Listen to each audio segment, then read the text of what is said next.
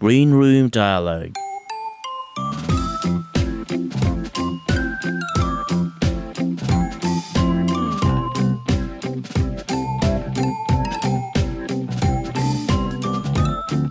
今日も大変お疲れ様です。グリーンルームダイアログハッシュタグ G ログの鉄です。この番組はポッドキャストをきっかけに知り合った友人知人とグリーンルームいわゆる楽屋でのわちゃわちゃグダグダトークをお届けできたらなという番組なんですが今日は楽屋ではなく前回に引き続きある先生の研究室にお邪魔をしております。イルカ先生よろしくお願いします。よろしくお願いします。前回から、うん。はい、ゲイに対するうん就職差別を考えるというテーマで、うんうん。はい、ルッキズムに引き続いて第2弾ということでお届けをしておりますが、でもちょっとね前回反省事項があるんです。はい、やっぱり最初の自己紹介の「ひき肉です」がまだちょっと恥じらいが残ってたなと思ってそこ？そこをちょっと一番反省してます。う んわかりました、じゃはいあそれを反省しながら。反省して。反省して、うん。であのじゃあ今度はイソギンチャクですってやろうかと思ったんですけどさすがに寒いかなみたいなよかったしなくて。俺それ処理しきる自信ないわ。1回目はしてよかった？うんあの予告全くなかったけどして大丈夫だったよ。よかった。ちょっと正解選べてよかったどっちも。あ正解なのかな？あ違うか。んわかんない、うん、正解だと思うよ。違う。かん正解ってことにしよう。イエーイ。ということで、じゃあ今日は前回の、はい。はい、続きおということで話を伺えればと思いますが、じゃあ前回の復習じゃないですけど、あのはいあのさらっていただいてこんなとこでこうだったでこういうとこで今日はここからみたいな感じで、はい、一通り説明の方をお願いしてもよろしいでしょうか。はいまあ、前回はですね、まあ、ゲイに対する就職差別はあるのかないのかという話をしました。で、まあ、ちょっと話の順番を変えつつ整理して話すと、うん。まずですね、まあ、ファクトとしてあるのかないのかっていうところではですね LGBT 法連合会というですね、まあ、団体がですねいろんなその当事者の方の経験っていうのをリストにして出してくださってるんですけどその中にやはりですね面接の時の差別、まあ、ゲイっていうことをカミングアウトして落ちましたっていうようなゲイというか性的指向をカミングアウトしたら落ちましたっていうような経験とかも書いてあって、まあ、それが嘘だって疑う理由もないのでやはりそういうことはあるんだっていう出発点からまあ始めようとファクトとして始めようということになりました。でじゃあそれが何というか悪いことなのか不合理なことなのかっていうことを考えていくとやっぱりその面接の場であの異性愛者であるってことを何かの表紙に言ったとしても別に問題はないのに対してゲイであるってことを言うとなんか低く評価されるだろうっていう出発点があると。でさらに言うとまあこれに対していやなんかあのゲイですっていうことはなんか言うタイミングがないんじゃないかっていう風な想定をまあおそらくはしていきなりゲイですって言い出したみたいな想定をする人たちがいたんもいるんですけど、うんなんかそれは考えにくくて、まあ、普通に家族の話とか趣味の話とか、まあ、我々の生活のにすごく性的仕事が密着してるので、まあ、どんなタイミングでもなんか言う文脈っていうのは出てきうるわけですよね。うんなのでそういうことも合わせて考えるとやっぱりなんかゲイっていうことはなんか言っちゃ面接では言っちゃいけなくてのんきであることは全然言ってもいいしどんだけアピールしてもいいんだってことになってしまうそういう区別がまずありますねということをまず確認してました。うんでその上でじゃあそれってそのゲイとか LGBT であるこことを理由にですね、まあ、採用しないということが、まあ、悪いことなのかそれとも問題なのことなのかということを後半考えました。でそうするとですねまずその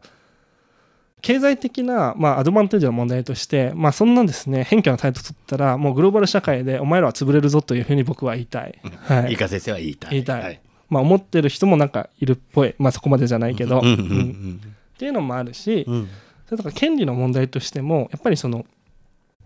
会社に採用の自由があるとか言うけどなんかそういうふうにあの会社の自由っていうのはあくまで社会が良くなるためうまくいくために会社に認められてるものなのでじゃあ LGBT を採用しませんみたいな差別的、まあ、そういうな区別をする会社っていうのは結局その LGBT に限らず従業員が自分らしく生きられるということに価値を置いてないということになってしまって誰にとっても不利益なことをしている、そういう態度を取っているということになっちゃうわけですね。うんうんなので会社にですねその LGBT を採用しないみたいな自由はないんだと。うんねえもし仮にですねあの職務上 LGBT であることがあのとてもあの悪い影響を及ぼしてしまうみたいなことがあればその LGBT を採用しないってことは合理的になりうるんですけど、まあ、そういうことも想定できないのでやっぱり LGBT を採用しない会社っていうのはただただ従業員が自分らしく生きるってことを無視しているだけの会社で、まあ、そういう自分従業員が自分らしく生きることを無視する自由みたいなのを会社にですね認めるべき理由は全くないということになるので会社に LGBT を採用しない自由みたいなのはないですよねっていう話になりました。はいでその上でじゃあ最初の問題に戻るとうん。やっぱりそのなんかゲイに対する差別はないだろうみたいなあるいはそのなんかあのゲイが突飛なっていきなり言い出したら低く評価されて当然だろうみたいなのはなんか今の観点から言うとやっぱりちょっとその考えがちょっとそのあまり及んでいないというか、うん。ややちょっと偏見に基づいたものになってしまっていて、うん。やっぱりそれ自体としてその差別的になってしまっている。うん。例えば犬を飼ってますってメスにって言ったら落ちましたっていう人と比べうんて明らかに攻撃的な反応になっているってことも含めてうん。やっぱり差別的になってしまっている。っていうことがまあ言えるわけですけど、うん。こ今日考えたいのは、うん。なんで差別しちゃいけないのっていうそもそもうん。っていうことなんですね。うん。前回の終わりにはねだからそんな面接の途中でいきなり行ったら落とされて当然だとかまあ男探しに来てるって思われるじゃないかって書いた人は、そこまでうん。もしかしたらなんか差別しようとかね、うんあのゲイの人たちをなんかしようと思って書いてるんじゃなくただうん。独り言半分思ったことをただただまあツイッターにちょっとつぶやいた、うんうんうんうん。まあ、まあ差別って基本的に無意識で行われるものだからうん。無意識にうん。ただ書いた、うん。でもここでじゃあ道徳的にそれはどうなの？ってなると、うんうん。えーでも僕はつぶやきたいからつぶやきたいんだ。僕の自由はどこに行くんだ？みたいな、時になんて答えたらいいのかなとかっていうところにつながると思っていいですかね？そうおっしゃる通りです。うんうんうん。じゃあ早速。はい。はい、これは言い換えるとなんで我々は道徳的に正しくなければならないのかっていう形で定式化ができる問題ということになりますね。はいこれについてはですねあの学問的にはまあ2つですね、まあ、大きな回答の潮流があると言っていいと思います。うん、まず1つ目は、まあ、道徳主義ってやつなんですけどこれ僕が勝手に名付けたんですけど そうなんだ。はいうん人間はもうその本能的にうん本性として道徳的な正当化を求めているっていう主張をする人たちが結構います。うーんでこれだけ聞いたらなんかあまり説得力がないと僕は感じるんですね。うんうんうんどうですか哲さん？そうねなんか道徳感とかってなんか生まれ持って身についてるというよりはその後の社会経験だったりななんだったら日本だったら道徳っていう授業があったぐらいなので、うんうんうんなんか後天的に学んで身につける概念なイメージはあるけどね。うんでも例えばそのこの説の支持者が言うのは例えば赤ちゃんを殺すことは、あの嫌とか嫌いとかそういう問題じゃなくてそれは道徳的に悪いですよね、悪ですよね。やってはいけないことですよね。っていうことをみんな共有してるじゃないですか。うんうんそれはやっぱりその道徳的な良さ悪さっていう判断をなんかみんなが内在的に持っていて、うんうん。えーそれが現れているっていうふうに主張するんですよね。うーんなのでこれはなんかその赤ちゃんを殺すことは悪いって社会的に学んだ結果だっていうふうに哲さんの考え方からするとなるんですかね。うん。でも確かにでもそう考えると赤ちゃんを守る行動とか、うんうんうん生まれたてのその個体をそれこそ群れとかで守ったりする動物の話とかはんあったりもするから、うん。いわゆる動物的な本能的なところで人間も赤ちゃんは庇護するべきうんうん。もので、うん。あの殺すなんてとんでもないっていうのは正徳的にありますよって言われたらなんか筋道はわかる。うんうんううん。んうんうんうん。っ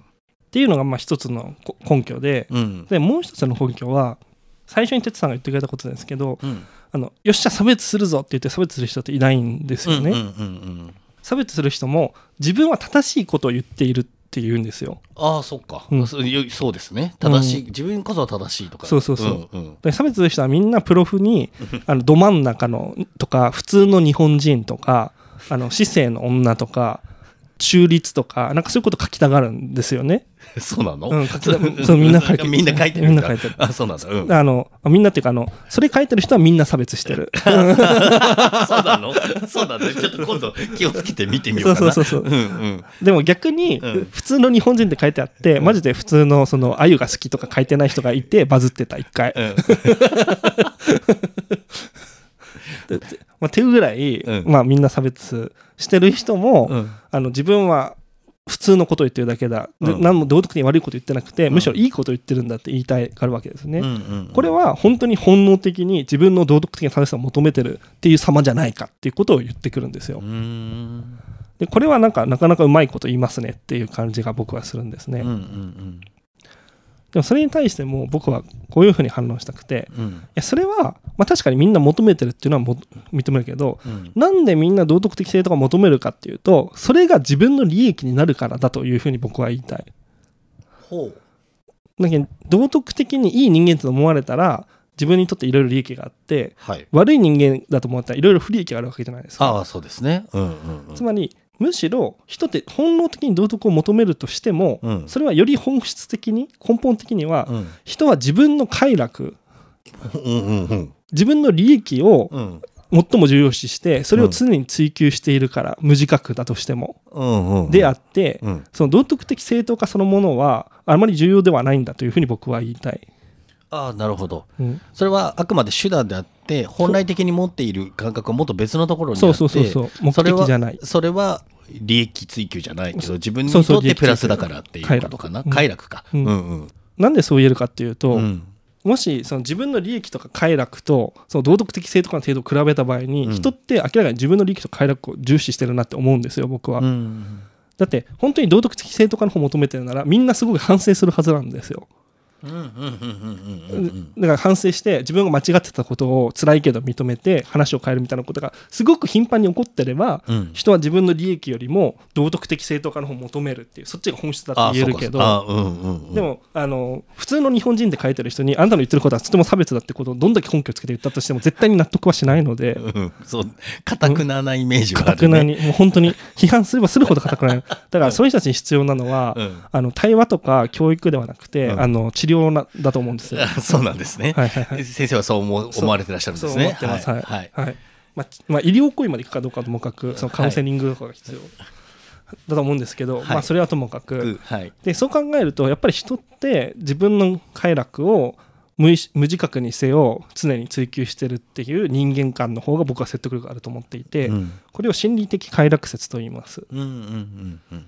でこっちはどうですか、哲さんにとって。僕はねこっち割とねまあ、うん。ちょっと快楽って言葉を聞いちゃうと、うん。なんかそのイメージに引っ張られて、ううんん、って思う方々もいらっしゃるのかななんうん。て想像はするんだけど、うん。個人的にはうん。非常に腑に落ちるというか理解しやすいうん。です、というのは自分が専門にしているのが、いわゆる学習理論がベースで専門的なことをやってたりするのでその学習理論っていうのは本人にとって望ましい結果、うんうんうんうん。うん。強化しとか言い方をするんですが、うん。まあ、本人にとってその望ましい結果が手に入ったりすると、人間の行動っていうのは増えるしうん。維持されるし、うん。その強化しが得られなくなるとその行動が消失したり、えーするんだよっていうベーシックな理論なんですけど、ううんん。強化しイコール快楽なのかなうんうん。って思うとそうん。うん。あのまあそうね人間の行動原理ってそうだからね、うん。と思ってあなるほどなるほど、うん。っていうのはごくごく当たり前に腑に落ちるかな。うんうんそうなんですよ。で、この快楽心理的快楽説で、まさに今、哲さんがおっしゃっていただいた通りの内容なんですけれども、うんうん。でこのこれを採用した場合に、少なくとも社会とか国家の統治の原理として道徳っていうのが大事だよねっていうことは結構簡単に言えるんですね。うんうんうん。でどういうふうに言うかというと、うん。例えば国家とか社会の観点からしたら、うん。そのどの一人のこともうん。別に特別に重要視する理由ってないじゃないですか。だから全員を平等に扱うっていうのが基本になるわけですよ。扱うべきだ。うん。っていうのが基本になるわけですね。でそじゃあその全員がしかも自分の快楽をつ最大化することを追求してるとすれば、うん。じゃあ社会とか統治者たちはどうしたらいいかというと、うん。その人たちを平等に扱って、うん。しかもその人たちのその望みを実現するために、うんその人たちの快楽の総和を最大化するっていう行動方針が妥当する導かれることになるんですねここから。なるほど。うん国民全員の幸せ度を合計値を上げていく上げていくと。そうそうそうそう。んん。でもちろん一番いいのはパレート改善みたいな形で、うん。誰の快楽も下げずに上げていくっていうのが一番効率いいわけですけどただ誰かの快楽を犠牲にしてうん。他の人の快楽を上げるっていうことも、でこれもどっちの人のことも平等に見た上で、うん。快楽の総計だけを見るっていう形で、うん。あの平等に扱ってるので、うん。OK なんですよね。うんうん。でこれがまあ功利主義的な説明とはい。の道徳な説明ということになります。はい。これはまあ結構説得力があると思っていて、うん。一般に道徳って言われるものってうんみんなが守るとみんなハッピーになっていくようなものなんですよ。で例えば自分らしく生きるとかもそうじゃないですか。うん、そうですね、そうですね。ううんん、今の話聞きながら、まさに前回のそのね、共生社会とか自分らしく生きるっていうところに重きを置く会社だっていう方が、うんみんなにとってい生きやすいいい会社だよね、みたいな話をちょうど思い出してました。はい。で道徳を強制すると生きづらくなるみたいな、うんそれこそポストがしにくくなるとかいう人いますけれどもはいはい、そうだね。それはそうなんですよ。うん。うん。ポストはしにくくなる。ポストはしにくくなる。でもあなたもそのい攻撃的なポストにさらされなくなりますよってことなんですよね。なるほど。うん、うんうんうん。だけどそのなんかポストはうん鍵垢とかサークルを作って、その差別者だけで集まってやればいい話であって公開ではそういうのを見見なくて済むようになるっていうそしたらみんなハッピーじゃないですか、ああそうですね。う。うんん、だからそういうふうにしなんか道徳は要求するはずっていうことになるわけですね。あ道徳はそういうふうに要求するはずなんだそうそうそううんうん。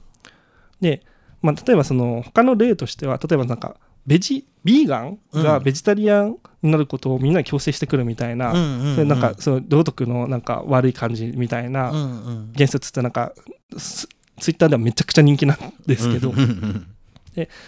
あれは実はちょっと考え方が少し違っていてうん。あの平等に扱う範囲にあのうん。ビーガニズムって、まあ、いろんなバージョンがあるんですけど倫理的なビーガニズムっていうのは人間じゃなくだけじゃなくて動物の快楽も平等に重視しようって前提に立ってるんですよ。うん。だからその人間にとってすごくあの行動が抑制されても、うんうんそれによって動物の福利がすごくバンと上がるので っていう形で平等に扱おうって言ってる話ではい、なのでここでもやっぱりそのあのその人たちの観点に立つとやっぱり道徳的にいいっていうことがその対象の快楽の総計を上げるってことにつながってるということではきちんと説明ができるんですね。うん。その相和先ほど言った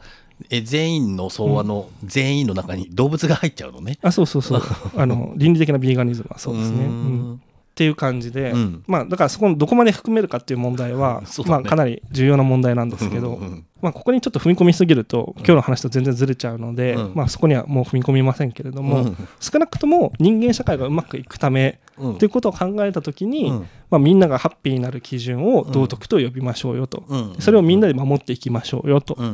いうことになるわけですね。っていうことをそのなんていうか差別的なポストをする人に言いたい。うん。あなたがそのなんかもし現実生活でねうん。すごく生きづらい思いをしてるとしたら、うん。それは自分らしく生きられてないっていう、うん。それにあなたの周りの人がもしかしたらコミットしてないかも、うんせいかもしれない。おそらくそうだろうと、うん。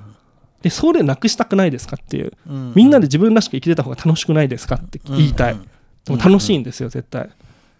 うんうん、だでも、まあ、先ほどちょろっと言ったその自分のちょっとした思いつきを無意識にポンとうん、つぶやくっていうことはできなくなるんだよね。それはできなくなるそうなんだよね。でもなんか無意識に普通に考えて無意識にグリーンルームダイアログの声キモすぎとか書いたらダメなんですよイルカキモいみたいなひき肉さんをバカにしやがってとか、まあ、それは書かれてもしょうがないあの別にバカにしてはないんですけど、はいすごいと思ってるんですけど、はいイルカ顔はキモいよねとか、調子に乗るなとうか、んうん書いちゃいけないんですよそんなことなは。書いちゃいけないですね。でもそだから道徳のために道徳があることで一個人のそういうのが制限されるっていうのはもちろんあるけれども先ほど言った相和的にっていうところで、まあ前話してくれた時はあの死死刑囚の話の例はい。も僕は結構分かりやすかったなと思うんですけど。あ死刑囚の話ね。うんうん例えば、まあ、殺人をして、うんまあ、死刑になる人がいますと。うんででも死刑になるとその人の利益っていうのは根本的にゼロになるわけなので、うんその死刑に同意することは、まあ、自分の利益を最大化するってことを考えると、うん。まあ、その人がめちゃくちゃ人生絶望してない限りは、うん。まあ、あまりないだろうというふうに考えるわけですよね。うん。なのに、まあ、道徳も含めてその人が死刑になることうん。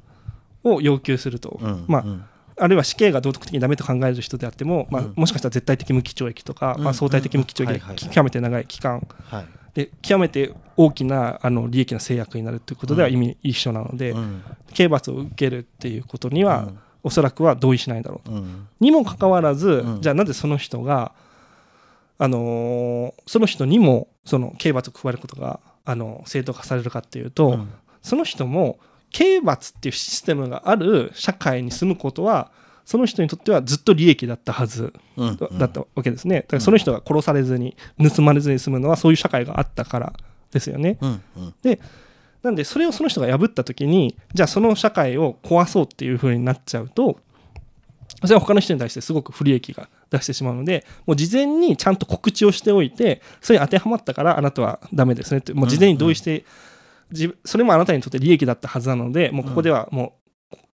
たまたま不利益になったからってうん。そこから抜け出ることはできませんよと、うん。なぜならあなたも平等な一人に過ぎないですからねって言って刑罰をするんですよ、我々は。うん。うん。っていう形でなんていうかあくまでも人々を平等に扱ってそれによって個々人が不利益を被ったとしてもそれによってさ全員の利益が最大化されるならまあしょうがないよねっていうのが、まあ、道徳の厳しさであり逆にそれによって我々の利益が追求があの可能になってるという側面もあるので、自由をみんなに保障した方がみんなの利益が多くなるっていうような考え方に基づいて道徳、まあ、も道徳の一部なのでそういう意味ではあの我々の利益追求を可能にするのも道徳だっていうところもあってなんでやっぱりその道徳に従うってことは基本的には自分の利益にもなるんだってことをなんかなるんだっていう理由でみんなに道徳に従えというふうに言うのがいいだろうというふうに僕は思ってます。うんうん。すいませんなんか最後ちょっとぐちゃぐちゃになっちゃったんですけど、うんうん。大丈夫でしょう大丈夫です？うん大丈夫だよ死刑囚にとってはねその死刑制度がこう死刑を執行されること自体はその人ってもちろん不利益なんだけれども、うんうんその人がそこまで誰にも殺されずに済んだっていうところでは、うんうんうん。この人にとってやっぱりこの制度があった方がプラスだったって言えるよねっていうのはすごく僕は腑に落ちて、うんあそういうことかってなんかあのとっても僕は理解しやすかったので、はい。ということでまあそういうポストする日ねいやいやただちょっと思いついたことつぶやいただけなんだけどとか、いう人には今の話をちょっと伝えたいと。伝えたいということですね。なるほど。でもなんか僕が思ってるのはこういう話ってなんだろうちゃんと議論することに意味がないと思わないんですけど、うん、めちゃくちゃ大きな実践的意義があるとも実は思ってないんですよ。ほこれなんでかっていうと、う。うん差別してる人っていうのは内心自分が悪いことをしてるとか差別してて分かっていて、でしかもそれをやってはいけないと思っていると思うんですよ僕は。分かっててやってる分かっててやってるんじゃないかと思うんですよ。でもさっき無意識だって話もなかった？そう無自覚にでも言わなんていうか半分？半分半分みたいなうん。そうち分かっている自分に目を向けたくないみたいなところもあると思っていておう。だから逆にそだからそういう人た必要なのはこういうふうにあなたが言ってることは良くないんですよということを改めて筋道立てて言うってことではなくてうんうん。こういうことをあなたはなぜやってしまうのでしょうっていう、うんなんか心理的なところでの、なんていうか自己分析みたいなものと、うんそれを踏まえてじゃあどうしようかっていう相談うんっていうところだと思うんですよ。うんうんうん。そうですね。なるほど。そやっぱそこがやっぱりその哲さんの一番のなんか得意分野というか、まあまあ、すえーそうですね。うんまあ、今回このね、話があった時に、まあ全体な的な流れとして、そういう差別的なツイートポストに関して考えていこうっていうのはもちろんあったんだけど、じゃあそれをしてる人を糾弾したいわけじゃないよねっていう話とうん、そこにプラス、基本的に差別っていうのは無意識で誰もがうん。してしまいかねないもの、だったりするから、別にそこを個人を吊るし上げるじゃないけど、うんうん。ことは目的じゃないよねっていう話がまずあってね。うんうん。うん、で、まあ、その流れの中で、じゃあそもそもそういうこうツイートしてしまう、ポストしてしまう行動行為をん、理解を、うんうん。うん。ね、今まさにあのおっしゃってもらったように、なんでするのかな、うんうんうん。どうしてしちゃうのかな、うんうん。っていうところをね,、うん。ね、少しお話できればいいかなっていう感じですかね。そう。個人を糾弾しないのところ、うん。ちょっともうちょっと詳しく言ってもらえますか？や、あもちろんもちろんお願いします。なんかそこなんですけどその今まで話してきたことだと差別してる差別悪いよねってことをずっと僕は言ってきたわけですよね。うんうん。でゲイに対するこういう言説は全部差別なんだと、うん。悪いんだやってはいけないんだってことを言ってきたんですけど、なんかそれが意味してるのはだから今までやってきた人は罰を受けろっていうことでは全くないんですよ。うんうん。で僕はそれはむしろ反対をしていて、あのまあ、もちろん行き過ぎたら当然名誉毀損罪とかで民法上あの刑法上の責任は問われて当然のことではあるんですけれども、うん。なんかそこに行かない範囲で言うならば、うん。その結局なんかゲイに対するその差別的な雰囲気とかうん価値観とか我々は刷り込まれてきたうんうん。わけでうんでそれこそそのゲイに対してある程度差別的な方がむしろ社会に対してうん適応できてうまくやっていけるみたいな部分も少なくともこれまでのうんあの Japanese Traditional Company とかでは特にあったわけですよね。うん Japanese Traditional Company 好きだね。うんそうそうそうそう 非常にわかりやすいけどね。JTC JTC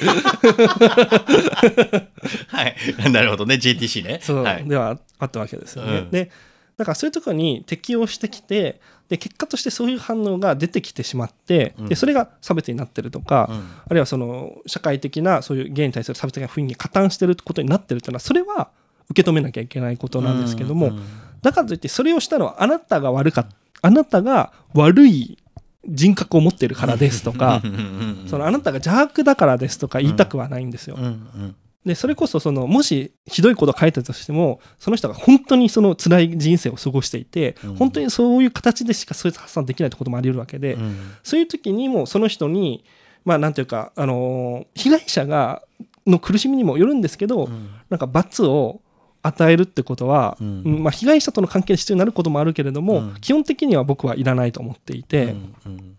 あの必要なのは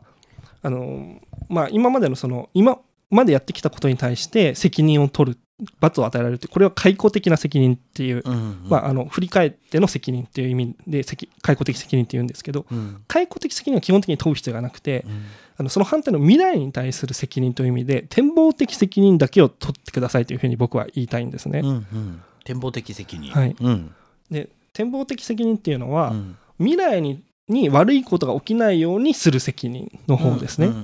だから例えばこれから差別をしないようにする、うん。そういう社会的な差別的な構造や雰囲気に加担しないようにするってことをこれからやる。でうんうん。そのためには今まで自分が何をしてきたのかうん自分がしたことが差別だったとか、うんうんいうことを認識しないとそれをやめることができないじゃないですか。だから罰を与えるためとか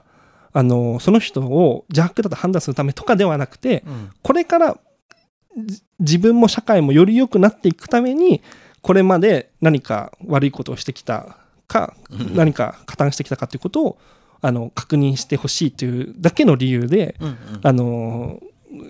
ゲイの差別収束差別のげ関する原則の話をしてきたっていう、うんうんそこは強調したいところなんですね。まあ、なので、まあ、そういうこう、みえー、と展望的な責任を果たしてってもらいたいがためにというかその前向きに前向きに。はい、そういうふうなあーことをしていってもらいたいなっていうところでまずはじゃあ自覚的にそあのなってみたり、まあ、自己分析をしてなんでそういうことをしたのかなっていうところがジャッジしてもらえたらいいなっていうのが一番の思いってことですね。そうなので今まではその規範的に本当に悪かったのかっていう話をしてきた。はいはいはいで、はい。悪かったですということになった。はいで今度は心理的に自分がなぜそうやってしまったのかっていう原因を、まあ、もちろん人によると思うんですけども、、はいろんな仮説を提出して、もしかし自分に当てはまることがあればそこからあの未来をより良くするヒントが出てくるかもしれないので、まあ、いろんな仮説をですね哲さんに出してもらおうかなと思ってます。はい。では、というバトンをいただいてきましたので、は、はいいちょっといくつか仮説を考えてみました。先ほどおっしゃっていただいたように、もう本当に人によって本当は違うだろうし、例えば心理学的に言ってこういうことです。とは断言ができることではないというふうに僕は思っているので、まあ、あくまで仮説としてこういうのがあるんじゃないかこういう可能性があるんじゃないかっていう形で少しお話を進めていければなというふうに思っています。で、えーまあそもそもじゃあ一番最初に立てる問いとしては、まあ、えーなんでそういうポストをしちゃうのか、うん。はい、なんでそんなツイートをしちゃうのかっていうところなんだけど、そういうポストってなんだろうっていうところからまずちょっと、ううん。ん、そのポストがその人にとってどういう意味を持ってたりとかどういう役割があるのかなとか、えーいうところも含めて少し考えていけたらなというふうに思っています。でそもそも今回あの収録をしようっていう話になった大元のネタのところについたレースもそうだし数日前にあの同じような話題が出てそこについてたレースも含めて眺めてみるとうん。一つは割とみんなあれなんですよね。即座に反応してるというかうん反射的っちゃ反射的、うん。なんか熟考して長文投稿してるっていうあのポストももちろんあるんだけれども多いのは割とそんなの当たり前じゃんみたいな、こう割とこうポンって。でこうポストもねすぐしてるような印象があって、なんかもう情動的に、ううんなんか刺激されて反応しちゃったみたいな、うんうん僕は印象がありました。うんうんうん。えー、となのでまあ多分そこに何らかのこうあの僕は強い拒否感みたいなものがあるのかなって、ううんんうん。あのいうふうにあの感じたんですよね。まあ、うんなのでなんでそんな拒否感が出ちゃうのかなっていうのも少しあのこの後考えていったし、うんうんまあ、あとはそのこれよく考えるとその当事者がカミングアウトしようとしたっていうかカミングアウトしたんですよね。うんうんでまあそれこそカミングアウトしてうまく会社とやってて自分らしく生きやすい職場状況環境を作ろうとししてる場面だと思うんですよね。なので他の人がカミングアウトするって言ったら普通多分例えば同じセクシャリティだったらうん。応援をするとかね、まあエンパワーメントするとかね、うん。頑張ってねとかね、うん。なんか背中を押す方が僕はなんか自然なのかななんて思うので、なんで足引っ張っちゃうんだろうみたいな、うんうんうん。それこそ批判とかまあなんだろうや中には揶揄っぽい感じ、うん。うん。そんなのもわかんねえのか？みたいな、形であの自分らしく生きようとしていることを揶揄しちゃったり批判しちゃったりするのはなんでなんだろうなっていうふうに考えました。うん。確かにこれちょっとその第1回の時に、うん。面接でいう場面の例として言い忘れたけど重要な場面として、うん。例えば質問がありますかって時に、その LGBT に対してうん。何かその強制するための、うんうん。あるいはその差別とかをなくすための施策とか社内でありますかとかってうん。聞くことって全然いいと思っていて、うん。まあ、聞けという話ではなくてうん。そういうことを聞く人っていいと思っていて、うん。でなぜなら私はゲイだからですとか言って、いうことってとてもいいと僕は思っていて、でそれによってですねやっぱりその会社がそのどういう意識を持っているかっていうのを明らかにできるし、うん。あるいはそれでもしかしたら心ある人が気づいてくれるかもしれないし、うんうんうん。あるいはそこが出発になるかもしれないわけですよね、うんうんだからそういう意味で今おっしゃったような応援したいっていう気持ちは、うんうんむしろ僕そういうのを見るとすごい偉いなっていう、うんうんうんうんそこをしっかりその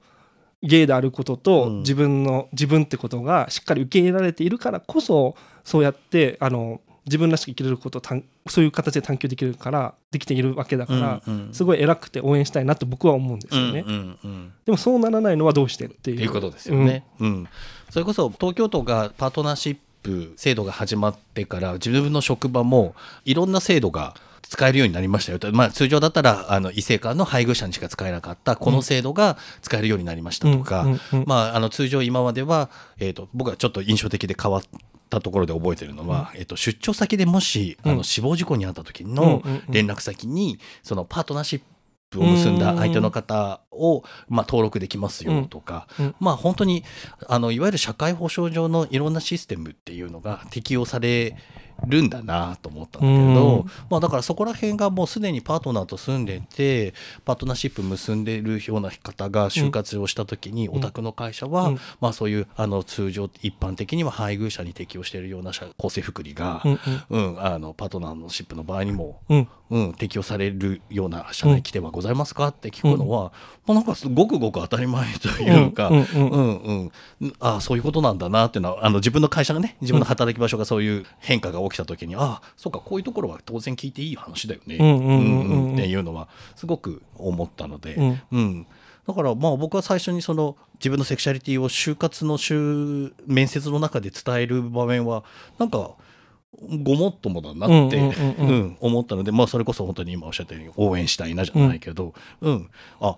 あのちゃんとされてるなとむしろ思うこともあったかな。ううん。ん。でやっぱり同じ特にセクシャリティであればそう思うかなって僕やっぱ思うので、一番あのレッスンの中でこう不思議だったのは、うん。ノンケの人が批判してるん。ではなくて、うん。同じゲイの人うん。がうん。すごく何言ってんだお前みたいな、うんうんあの音かされに来てんのかとか、うん。あのこういう人ってあの職場で内門開くよねとか。あの、えーね、あのそうやってまたゲイがあうん。の権利主張してるって思われてあのうん。困るとか、うんうん。それは落とされて当然だとか自分は人事側にいたけども、うん。あのもし自分もゲイだけどもあのゲイだって言ったら落とすと思うとかっていうのが割といっぱいあったのがが一番不思議だったんですよね。うん。なのであの不思議っていうかなんか一番なんていうのかな引っかかったので、うんそこのところを中心に、うん。はい、少し考えて同じ芸なのになんでそういうポストをツイートしたのかなっていうところで、はい、考えてみました。仮説1。仮説1 1はい。ゲイとして一括りにされたくない。っていうのがはちょっと少し感じたかな。うんうんうん。うんさっき言ったあほらこうやってゲイってこうだって思われるじゃないみたいな、こういう人が目立つようなことするからゲイが嫌われてくんだとか、自分もゲイだから迷惑だみたいな、ような形でおっしゃる方、うんううん。んそれを一括りにされたくなるのはなんでなのかなっていうところも考えていくと、うん。一つはうん。本人は自分はこんなことしないと、うんうん。うん、その人の言い方で言うとこんな場所で権利主張はしないと。うーん。うん、セクシャリティを私はこんなところではオープンにはしないと。うん。だから、まあ、まずね、そこの前回までの話の中で、あの、まず前提として場違いに、あの、うん。権利を急にセクシャリティをオープンにしてるっていうイメージをまず持ってはいるんですけど、うん。その人がね。うん。その場違いに権利を主張しているっていうことを、まあ、あとは場違いに自分のセクシャリティを伝えるなんていうことをすると、理解のない人からしたら、うん。うとめ、こう変に受け止めかねないような文脈では、自分は何も言わないでおとなしく過ごしてきたと。うんうん。うん、自分が就活の時には言わなかったと。でそれで自分は職場の空気や流れを読んで、うん。まあ言ってしまえばそののんけ社会ではいパッと理解してもらえないようなことはうん。しないし言わないしっていう形でうん。やってきたのに、そんな大きい声で言う人と同じゲイだっていうことで一括りにされるじゃねえかみたいな。うん。うん、俺はそんなことしてこなかったのに、うんみたいな。だから、なんかこう、一括りに見られることの拒否感ではあるんだけれども、その背景には、自分はやってこなかったのに、みたいな。うんうんうん。だから、自分がやってこなかったことそのものが、否定されたり、うんうん自分がやってこなかったことが職場の空気を読んで流れを読んで、まあ言ってしまえば、のんけ社会に合わせて生きてきたことを、うんこう何かこう違うって言われたような気持ちにうんなったなる人なんかは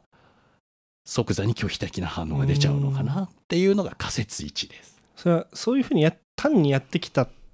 っていうこと以上に我慢してきたってことなのかね。うん、その我慢が意識的なのか無意識的なのかはちょっと本人に聞いてみないと分かんないかないとは思うけれど、まあうーんと僕の勝手ながらの予想ではまあそれなりにやっぱり、うんうん我慢してきたし精神的な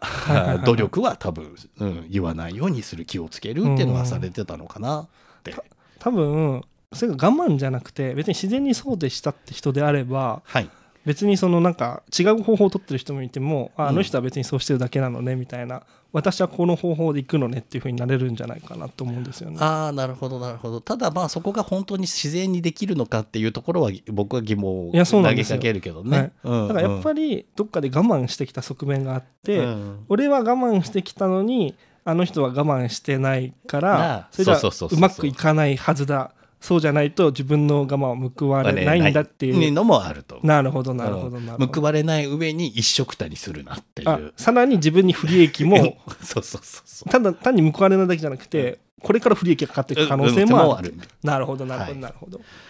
あともう一つは、もうよく出てたのは仕事とセクシャリティって関係ないよね説をすごい言ってる人たちが多かったのでそれ多分そのまんま受け止めると、うん。あ僕思ったらこの方々はセクシャリティと切り離した仕事感なんだなって思ったんですよ、そもそもの仕事感が、うん。仕事たるものセクシャリティとは関係のないものって定義されてる方々なんだなっていうのはちょっと思いました。なるほどなるほど、うんうん、で例えば、まあ、さっきの話にもちょっと出てましたけど会社で適用して仕事する上では基本的には上司とか、うん。周囲の求めとかうん。価値観とか、うん。職場の文化みたいなものに合わせて、うん。そこで求められている役割を果たすことで出世をしたり、業績を残したりみたいな、うんそういう価値観だとすると、軸になってるのは結局周囲とか上司なので、まあ、言っちゃえばのんけの価値観とうん。の世界観、うんうんイコールセクシャルマイノリティがいるということがうん。前提としてない。想定されてない、うんうんうんだから想定されてないからこそ自分がそうだってことは言うべきではないし、うんうんうん、当然想定されてないことは言われなくても仕事はできる。なるほど。まあ当然仕事はできると思うんですよね。だって周り想定してないんだもん。セクシャリティが、うんうん。マイセクシャルマイノリティがいるっていうことを。で、でも職場ってその周りの求めに応じて、仕事って周りのそういう要求に応じて順応してやっていくもんだよねっていう価値観を持ってる人は、うん当然言うべきでない。なるほどきっとなるのかな。それって逆に言うとあの既存の社会とか仕事がそのストレートとかシスジェンダーっていうセクシュアリと仕事を結びつけているがゆえにその性的なマイノリティは自分のセクシュアリティと仕事を切り離さなければ仕事ができないって状況に追い込まれてきたってことなんですかね。ああ、もうその通りだと思います。なるほどなるほど。そしてそれを受け入れてきた人たちなん。まあ受け入れざるを得なかったこの社会で生きていくためには。でも実際その社会で生きていくと結局は可視化されてないから、うんうん。可視化されてないことの弊害をセクシャルマイノリティは当然うんうん。被るし、うん。逆にマジョリティが普通に得ている特権、うんうん。まあ従来だったら結婚したらこういうことが制度としてつきますよとか、お休みがもらえますよとか、うんうんうんうん。あそこら辺のものが誰にも気づかれず得られてない状況をただただ過ごすみたいなことに多分なるんですけどでもそれって自分自身がセクシャルマイノリティなんだけどさっき言ったマジョリティの価値観の中に合わさざるを得なく中で過ごしていくと、うん。そこで差別が別に顕在化もしないので、うんうんうんうん。うんうん、差別受けたことないって言い始めるんですよね。うん自分にとっても会社にとっても差別が顕在化しないってことですね。そうそうそうそう。でもしそこにさっき言ったようにいやいやこれちょっと待てよと。マジョリティが得てる特権得られてないスルーされてるじゃんとか、うん可視化されてないことのいろんな弊害、実はあるよねみたいなことに気づいちゃうと辛くなるので、うん。職場にいるのが辛くなっちゃうので、うんうん気づかない方が本人の精神衛生上もいいんですよ。うんうんうんうん。そして適応もできるんですよ職うん場に。うんうん。うん。まあ、いわゆる抑圧って言われる、あの防衛規制の中の一つなんですけどうん。だから差別を受けたことがないです仕事とセクシャリティ関係ないですよね、うんうんって言わないと自分が保てない、うん。うん、自分の日々が辛くなっちゃう。なるほど。でもそれはやっぱりその脆弱な論理でしかなくてうん。実はあのストレートシスとうん。いうセクシュアリティと仕事がめっちゃ結びついているってことを無視しするからこそ、うん。セクシュアリティと仕事は切り離しているっていうふうに言えるっていうことですよね、多分、うんうん。そうですね。それがすごくやっぱりそのあのなんていうか自分を支える足場としてはうんとてもその信頼ができないようなものっていうことになってしまっていて、うん。その人にとってもちょっとあんまり良くないことなのかなって思いますけどね。でもそれでずっとやってきたっていう自負も一方であるんだと思うんだよね。うん。うん。である程度のその中で会社の中で出世をしたりとかある程度のポストにいれば、うん。俺だってできたのになんでお前はできないのってねいうえ。パターンになって出てきても不思議じゃないかなって。そもそもねそのセクシャリティを言わなくても仕事ができるっていうのが反論のように言われるんだけど、うん別にそれって言わなくても仕事ができる人もまあ言わなくても仕事が確かにできるかもしれないけど、うんうん。その状況って人によって感じ方違うじゃないですか。うんうんうんうん。ああのポストしてあなたは多分大丈夫だったと思うんですけど、うん。人によってはそれがしんどかったりとかあとは仕事内容とか、うん。あとその方のいろんな条件生活の条件にも変わってくると思うんですよね。例えばパートナーの写真をあの自分の机に置いてはいけないっていう、同性相性は、うんでも異性相性は置いていいうんみたいなことになるわけですよね。ね結果的には携帯の。画面もそう同じことで、だからその人によって違うっていう話をするとでもそのその人が弱いんだみたいな話があ出てきたりするんですけど、うん。あの心理学的にその人がそのセクシャルアイデンティティをどう受容してるかっていうのって、段階があって、うんうん。段階でも変わってくるんですよ。ううん。んだから人によって違うというのもまあ一つそうなんだけど、うん。その人の中でも段階によって変わってきて、その自分がセクシャリティがうん。そのアイデンティティの中でどれくらい大きく占めるとか、うんうん。あの融合できてるかとか、うんうん。受容できてるとか、逆に拒否的になっちゃってるかとかっていう、その状態もひ時々によって、うん。だからその、うん、家庭の中で変わってくるので多分このこの人は今ちょうどこの段階だからこの状況がしんどかったり、うん。たまたまこの人はこの状況だから、うん。まだ言わなくても仕事ができるよねっていう状況でも受け入れられたりとか、うん。多分すると思うんですよね、うん。だから平気な顔でこう流したり例えば揶揄されても笑って流せなきゃダメだよみたいなことを、それこそそれができて社会人だよねみたいなうん。ことを言ったりする方もいるんだけど、うんそうやって人によっても段階が違うし、うん。人の同じ人でももしかしたら時期によってはうん。受け止め方なんて変わるのに、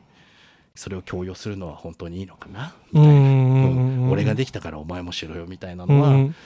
ちょっとあんまり正当性に書くんじゃないの？なんていうふうにはちょっと思ったりはするけれども、でも本人はそれをしないとさっき言ったようにあの自分の辛い状況とかを目の当たりにして抱えきれなくなっちゃうので、うんうん本人なりに生き延びる術なんだろうなって、うん。うん。思ったりするかな。うん。うんなんかそういう人とうん。どう対話すればいいのかなっていうのは結構悩みの一つで、うんうん。そのそういう人っていうのは被害を受けてることを認めたくないし、うん。それによってあのこれからそのそういう不正なうん。社会の状況とか構造に加担して加害者になってしまっているわけで,、ででも加害者になってることも絶対に認めないと思うんですよね。なんかそういう人はどうしたらいいのかなっていうその人はもうほっといてうん分かる人だけで改善していくべきいけいくことしかないのか、うんそれともその人になんかその何らかの形で寄り添うことによってその人が被害を受けてきたことでその手前にそれを無視することによって加害をしてしまっていることを自覚してもらって展望的な責任を果たす方向に持っていくことって果たしてできるんでしょうか？えー、とあくまで僕の個人的な意見だけど、はい。それはもちろんできる可能性は大いにあるとう思います。んうんなんでじゃあその人は差別があるっていうことを抑圧して見ないようにして、うん自分がその中で頑張ってきたことをついつい他の人に強制したくなっちゃうぐらい、うん。そこを頑張ってきたのかっていうと、うん。背景には孤立があると思うんですよね。孤立。うん、やっぱりそこのしんどさ辛さみたいなものは全額えをして自分で克服してきたっていう人とあその自分の頑張って克服してきた努力は否定したくないので、ーうんあの先ほども言いましたけど、その自分を過去の頑張りを否定さ否定することになることはやっぱり自分からはなかなかしにくい。うんで孤立してればしてるほどそれは抱え込んでるし、ことが大きくなってるし、うんだからその会社以外での,、あの何かこう、えー支える場所とか話せる場所みたいなところで会社のこと話せる人、うん。会社のことのまあ平たく言えば愚痴出たりとか、逆にセクシャルマイノリティとしての働きづらさの愚痴を言える、うん。あの場所。なるほど。みたいなところがあると、ポツポツと出てくると思う。なるほどね。うん、でそれはもしかしたら最初は本人からなかなか出てこないにしろ、うんうん。うん、相手の人が自分の体験として言ってるのを聞く中で、あれ俺にもあるぞとか、ううん。んうん。あ似たようなこと俺もあってさっていうのがなんかポロッと出れば、うんそこから少しずつ話してるうちに整理をされたりとか、うん話してるうちに違う視点で見るともし実は自分の中にもそういうことあったなっていう気づきが得られたりとか、そういう過程は十分に起こりうるんじゃないかなとは思います。確かに。なるほど。なんかそういう人見た時に、うんなんか無責任なんですけど、うんうん。なんかそんなに頑張らなくていいんだよって言ってあげたくなる自分もいて、うんうん、でもそうだよね。頑張ってるもんね、そうそうそうそうそうそうう。んでもなんかそれってすごい無責任じゃないですか。が頑張らなくていいんだよっていうのって、うんうん。だって頑張らなきゃいけてこなかったのに、うんうんうんうん。だからそういう人に対してそのうんなんていうかだからお前は加害者だっていう突きつけるのも嫌だなっていうふうに思ってた、だからどうしたららいいんだろうって悩んでたんですけど、うんうん。そこのやっぱり孤立っていうキーワードすごくなるほどと思って、うんうんなんかそこでつながることによって、うんおっしゃったようにそのうん今持っている自分だけで抱えてる負担を、うん。あ他の人も抱えてるんだって言って、うんうん。なんかそれでその負担が軽くなるわけじゃないかもしれないけどそれをなんか一緒にある意味支えてくれるみたいな一人じゃないんだって思えるようになると、そこまでなんていうか、うん。自分だけで完結しなくてよくなっていって、あのそこになんていうかその新たなステップへの希望が見えるっていうそういうことかなと思って、めっちゃなるほどって思いましたね。うんだからそういう場所があると多分初めて荷が下ろせるんだと思うんですよね。なるほどね。うんうん。まあ一生懸命頑張ってね一人で解決しようと思って背負いすぎちゃってこうなってるのでね。うん。最近なんかツイッターとか X とかで結構その SE とかなんか同じ職種のゲイの人で集まろうみたいなイベント結構見てる気がして、うんうんとするとなんかそういう会ってもちろんその単純に仕事の話できて楽しいねみたいな、うんうん。でもさゲイで集まるってことはその、うん別に愚痴言うためじゃないかもしれないけど、うんうんそのゲイとして働きうん。やすさとか、うん。ゲイとしてみのなんかそのことも気兼ねなく言える場なので、うんうんそういう場が今おっしゃっていただいたような、うんうんなんていうかその孤立を和らげるっていうか、うんうんあのうん仲間を作る場として機能しそうな感じもしますよね。うんうんうんだから従来例えば僕より上の世代の方なんか特にそうだと思う、まあ、僕自分の世代も含めてですけど、うんうん。そのいわゆるクローゼットで職場では一切言わなくって、まあ、何だったらのんけのふりをして、うんうんうんうん。うん。中年期を迎えた人ののアイデンティティのカット問題としてうんうん。一つその、のんけなふりをして歩んできた人格人生と、うんゲイとしての自分の分離みたいなのが、うんうん。年を追えば追うほどだんだんだんだん離れてって、うんうん。どんどん乖離してって、どうも自分の中で一つの人格としてまとまりが悪くなってきて、うんうんうん。融合したくなるのってプロセスとしてよくあるんですよね。なので最近になってその職場職種でのゲイのコミュニティみたいなうん。集まりみたいなのがあるのは、うん。なんかそこが融合させたい人たちのタイミングなのかなってうん。の人たちが集まってっていい,、いいなって思ってた。うんうんうん。うんうん。なるほど。うん、だから多分それは一つこう自分の中でこう仕事人としての人格とゲイとしての人格をマジョリティだったら多分分割しないと思うんだけど、うん。ゲイの人の中では分割してきちゃった人が多いと思うので、うん。そこを統合して一つの自分っていうアイデンティティをもう一回こう再構築じゃないけどそういうのができるとより安定的な人となりに自分が落ち着けてうんうん、社会の見方やり、まあ、他人の接し方なりがより安定的になったりするのかななんて想像はなるほど。したりしますかね。はい、なんかそう言われるとその僕もあの去年ぐらいから友達が増えたんですけど、うん。その中にその同じあの全然分野は違うんです。研究者の友達も、ゲイの友達も何人かいて、うん。それでなんかすごいなんかいろいろこう話が盛り上がることもあって、でそれでそのアイデンティティの統合みたいなのを確かに経験しつつあるかもしれないなと思いました。なんか友達にカミングアウトとかできたりもしてるし、まあ、職場の人にはまだ言ってないけど、うん。うんなんか別に何かの表紙に言ってもいいなって気持ちになってこれたのは、なんかそういうゲイの友達が増えたってのもあるしその中にそういう、あの職種が同じ人もいたりしてっていうところもあってなのかもって自分も思いましたね今聞いて。うんうんうん。まあ、そこら辺はね統合すればいいから早くしろっていう話ではないので、ううんん。うんその人なりのペースで全然いいのかなっていうふうには思ってます。はい、はい